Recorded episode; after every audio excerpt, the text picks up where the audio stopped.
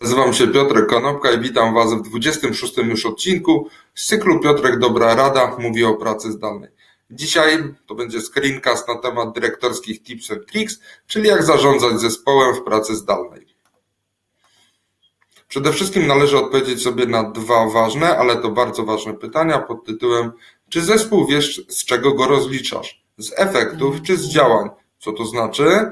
Efekty na koniec dnia może pokazać Twój pracownik co zrobił i tu możesz odhaczyć, zostało zrobione.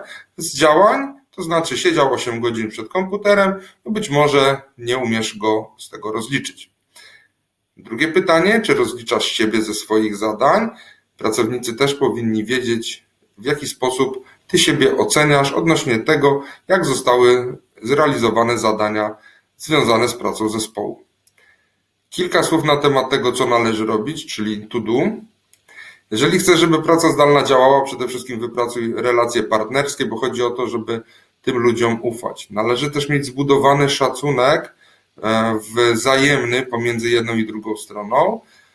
Tych ludzi warto kontrolować w sposób produktywny, to, to znaczy ustalmy konkretne cele na dany dzień i rozliczmy ich z tego właśnie na koniec dnia.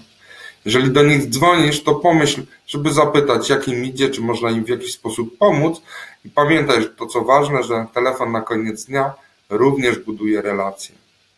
Wspólnie planuj. Niech pracownik sam zrobi listę, checklistę rzeczy, tych, które musi zrobić dzisiaj lub jutro, ale pomóż mu to ułożyć w priorytety. To jest Twoje zadanie jako dyrektora.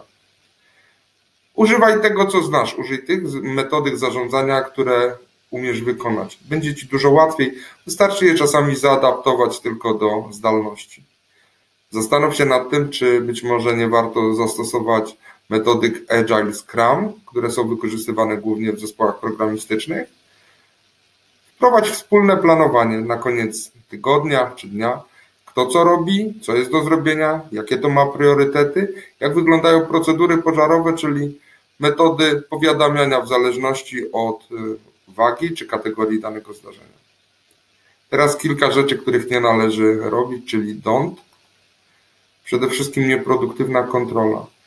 Ośmiogodzinna wideokonferencja, gdzie patrzysz na pracowników, czy pracują, telefon z pytaniem, gdzie jesteś, co robisz, czy wysłanie maila i oczekiwanie, że pracownik odpowie za każdym razem w ciągu trzech minut, to nie jest produktywna kontrola.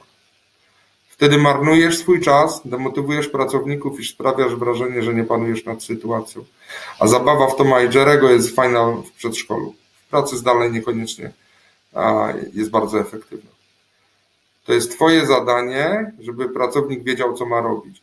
Bo jeżeli nie będzie rano wiedział, bądź wieczorem poprzedniego dnia, to to jest coś, czego Ty nie dopilnowałeś.